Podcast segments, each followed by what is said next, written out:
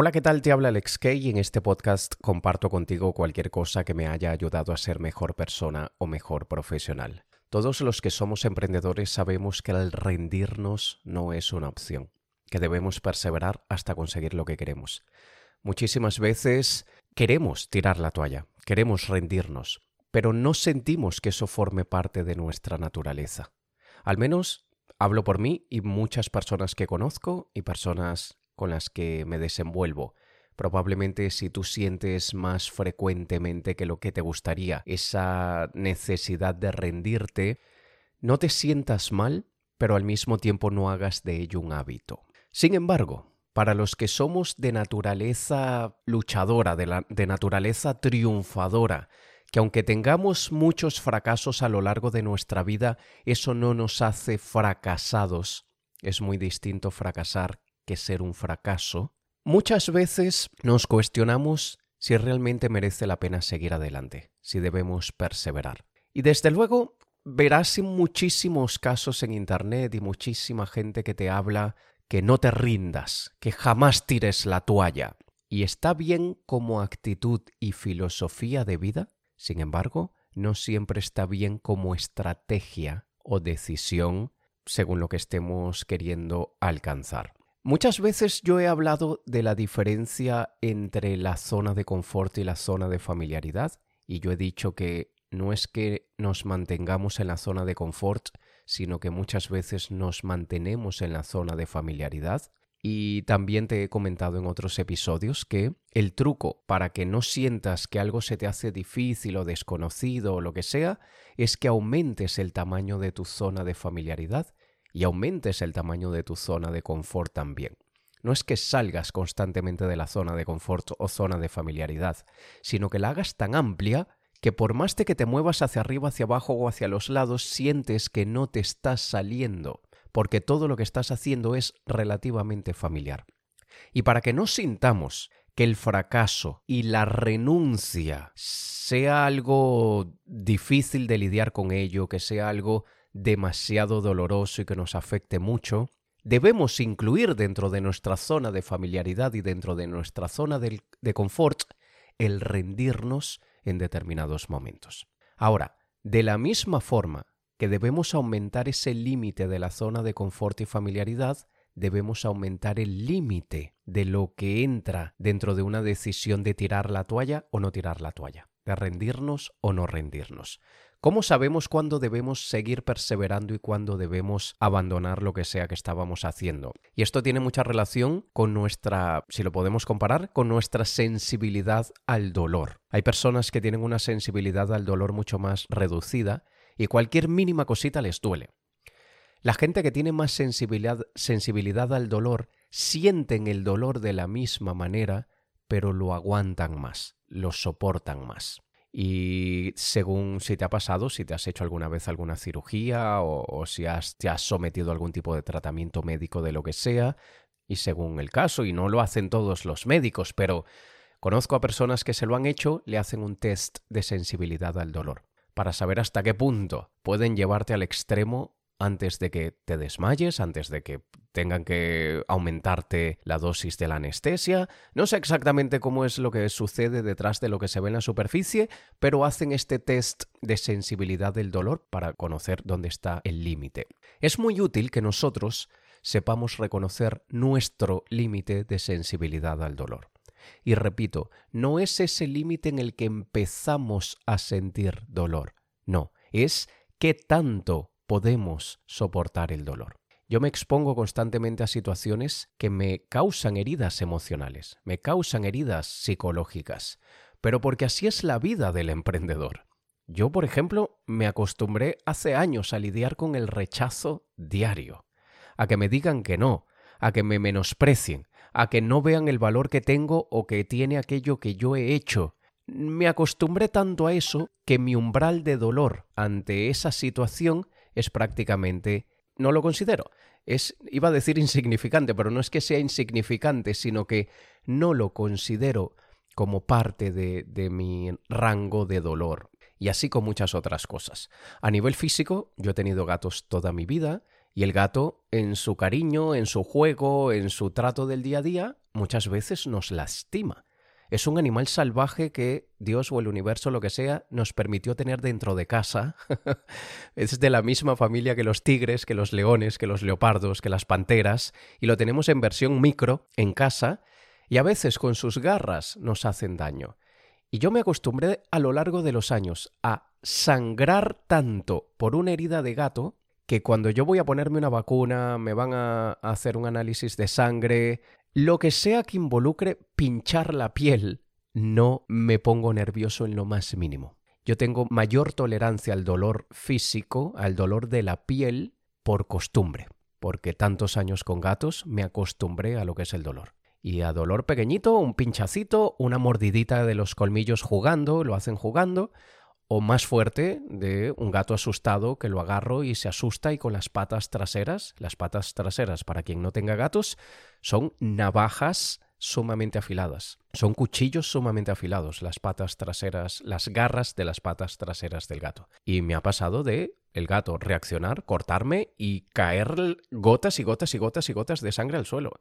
Eso nos, de alguna manera, nos vuelve inmune al dolor sigo sintiendo el dolor. Digo, ¡ah! Claro, reacciono. Me acabo de hacer una herida.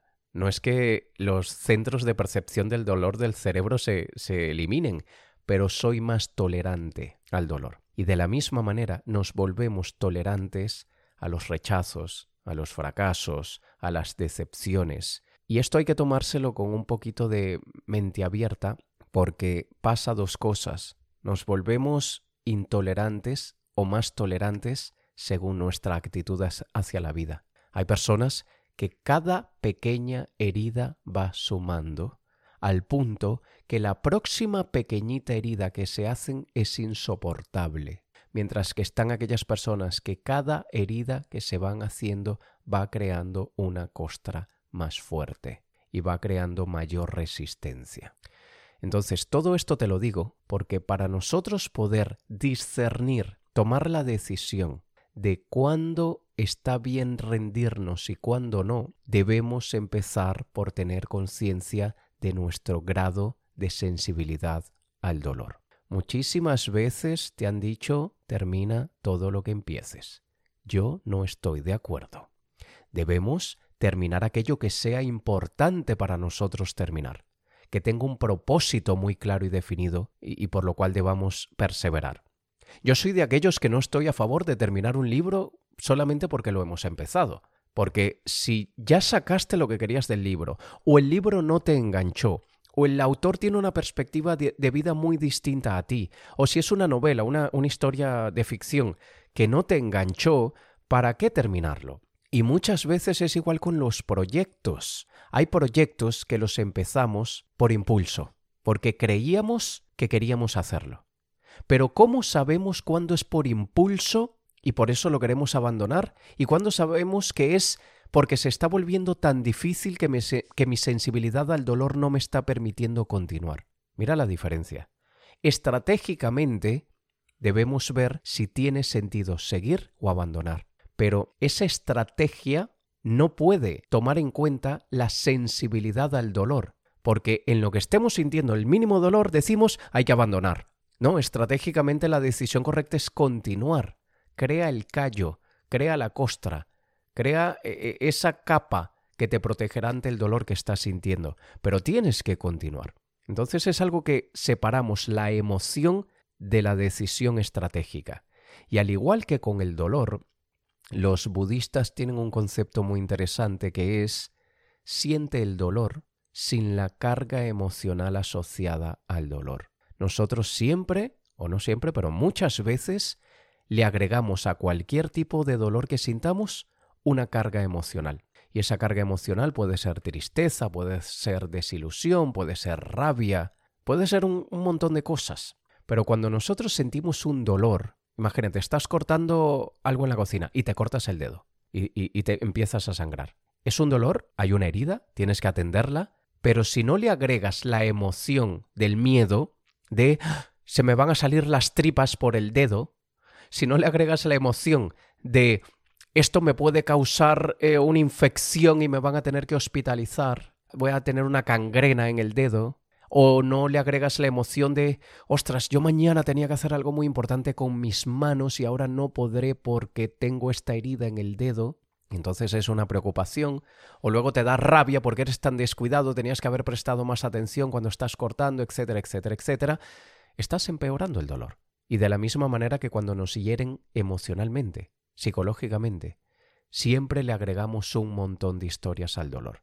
Muchísimas veces la gente nos hiere porque ellos están heridos, no por nada que tenga que ver con nosotros. Y cuando el otro nos hiere por su herida, nosotros somos tan egoístas, porque así somos, que nos lo tomamos personal. Ahora la herida es hacia mí, contra mí, me has atacado directamente, me estás haciendo daño a posta, a propósito, cuando muchísimas veces no. Una persona que vive en dolor siente tanto dolor que es como, como lo que decía antes, un gato que quizá tiene algún problema, tiene un dolor, intentas ayudarlo y te va a dar con las garras, te va, te va a herir, pero porque está viviendo en dolor. Y yo tantas veces que he sido herido por gatos, tanto los míos como los que he cuidado, porque fui casa de acogida de gatos abandonados durante muchos años, y llegué a tener más de 30 gatos en, en ese estado de acogida esperando que los adopten, Obviamente vienen gatos emocionalmente quebrados, con traumas, pero todas las veces que fui herido por esos gatos nunca me lo tomé personal. Nunca dije el gato me odia, no le caigo bien al gato, eh, es un gato muy malo, muy malo. No, jamás, jamás agregué un juicio a la herida del animal. Y si nosotros somos tan sabios, y es muy difícil, muy difícil, pero si somos tan sabios de tomar esa misma actitud con un ser humano, con alguien que nos está hiriendo, obviamente sabiendo que no lo está haciendo por maldad, hay gente que es mala, hay gente que es envidiosa, hay gente que tiene mucha sombra dentro, que sombra también causada por el tamaño tan grande de sus heridas, pero es que hay gente que volvió la herida un estilo de vida, entonces, si nosotros tenemos la capacidad de discernir, ser misericordiosos, compasivos y entender que esa persona lo que está es herida y no nos lo tomamos personal, habremos avanzado muchísimo. Pero, pero, más importante aún, es que nosotros no nos tomemos nuestro propio dolor hacia nosotros de forma personal. Porque cuando tú sientes la necesidad de rendirte, es porque ya no aguantas más, es porque has llegado a tu límite, ya no puedes continuar. Han habido tantos obstáculos, tantos fracasos, tantos intentos que no han merecido la pena. La, la, decepción con la que vives a diario, la desilusión, incluso se ha afectado tu autoestima. Todo eso es tan grande que ya no puedes cargar con ese peso y te rindes. Y aquí, señores, Exactamente igual que cuando desarrollamos los músculos del cuerpo, si tú empiezas cargando 10 kilos de peso, esos primeros días te cuesta. A la semana siguiente, esos 10 kilos no son nada, nada, no te está haciendo nada, y aumentas a 12 o a 15. Y te vuelve a costar. Y empiezas a pensar, ay, no debía haber aumentado el peso, siento que, que, que retrocedí. No, estás más fuerte ahora puedes soportar más peso, pero se siente como el peso que sentías hace una semana o dos atrás. Y cuando esos 15 kilos dejen de hacerte nada, subes a 20 y vuelves a sentir que retrocediste. Exactamente igual nos pasa con la vida, con nuestros proyectos, con nuestro trabajo o lo que sea. Me he vuelto más fuerte y ya esto que me causaba antes dolor ya no me hace sentir dolor y aumento el nivel. Y al aumentar el nivel, aumentan las decepciones y las desilusiones. Y cuando vuelves a aumentar el nivel, vuelven a aumentar las decepciones y las desilusiones. Entonces, cuando sabemos ese lado emocional de la renuncia, del, rendimiento, de, de rendirnos, cuando ya sabemos que eso toma un papel considerable en nuestra decisión de rendirnos o no, pongamos la cabeza fría por un momento y dejemos que únicamente la estrategia, el lado estratégico, decida si merece la pena o si conviene tirar la toalla. Y básicamente el mensaje central que te quiero dejar es abandona el barco cuando te convenga abandonarlo, cuando estratégicamente sea mejor abandonarlo no porque sientes miedo, no porque sientes vergüenza, no porque sientes decepción, no porque sea emocional la decisión. Y no te dejes engañar por el ego. El ego te hará creer que te conviene abandonar, porque el ego no está recibiendo el beneficio de la palmadita en la espalda, de la medalla en el pecho, porque el ego siente que hace ya semanas o meses o años que no ganamos y necesitamos el triunfo. Como necesitamos el triunfo para sentirnos triunfadores, entonces el ego mete la mano, que en mi caso es esa voz interior que yo le llamo Adonis, y Adonis mete la mano y me dice, no, no, no, no, tira la toalla, vete por otro camino porque aquí no estamos recibiendo la palmadita en el hombro que buscábamos. Recuerda que el ego actúa según ciertas necesidades básicas que todos los seres humanos tenemos. Y todo lo que hacemos o dejamos de hacer es para satisfacer una necesidad. Lo bueno, lo malo y lo feo que hacemos es para satisfacer una necesidad.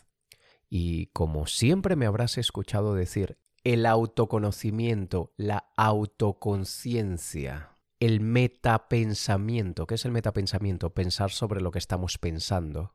Es súper importante para conocernos, para saber discernir cuando es una necesidad no satisfecha del ego, cuando estamos siendo demasiado niños o niñas en esa emoción que sentimos de, de agobio o de frustración, cuando señores, probablemente, yo sé que hay gente que me escucha que no son emprendedores o que no son emprendedores aún, pero quisieran serlo, pero sé que la gran mayoría de gente que me escucha son emprendedores. Nosotros decidimos seguir este camino primero y principalmente porque tenemos una necesidad muy fuerte de crear, de inventar, de construir. Segundo, porque amamos la libertad.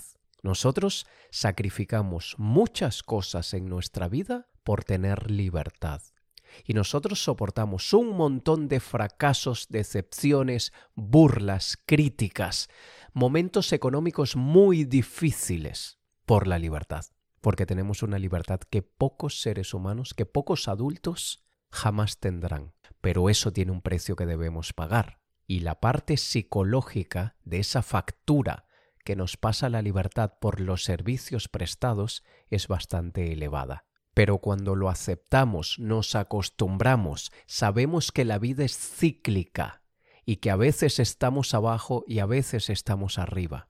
Y cuando te está yendo bien, disfrútalo porque vendrá el momento en el que te irá mal. Y cuando te va mal, ten paciencia porque sabes que viene el momento en el que te va a ir muy bien. Y no podemos dejar que una emoción temporal nuble la decisión si perseverar abandonar. Dejemos que sea únicamente el pensamiento estratégico, el poner todos los pros y los contras sobre la mesa y luego deja que tu intuición, y si no has escuchado el episodio en el que hablo sobre cómo desarrollar tu intuición, escúchalo. Luego dejamos que la intuición respalde o descarte la decisión tomada por el intelecto. Porque muchísimas veces el intelecto te dirá te conviene tirar la toalla pero hay algo dentro de ti que te dice, no la tires, continúa. Aquí viene algo grande, viene algo bueno. Ten paciencia, porque como ya has salido del agujero en otras ocasiones, volverás a salir en esta situación. Y es allí donde la intuición descarta y elimina la decisión lógica, porque la intuición escucha y ve mucho más allá de lo que nuestra mente es capaz de ver y escuchar. Entonces usa esa combinación y verás que en la gran mayoría de los casos no querrás abandonar el barco, querrás continuar. Será únicamente en la minoría de situaciones en la que tanto intelecto como intuición te dirán sí, es buena idea abandonar. Y me encantaría que me dieras tu opinión al respecto, así que si quieres búscame en Instagram y envíame un mensaje privado y dime cómo tú decides cuándo seguir y cuándo dejarlo. Y nos escuchamos en un próximo episodio. Te ha hablado Alex Kay. Un saludo.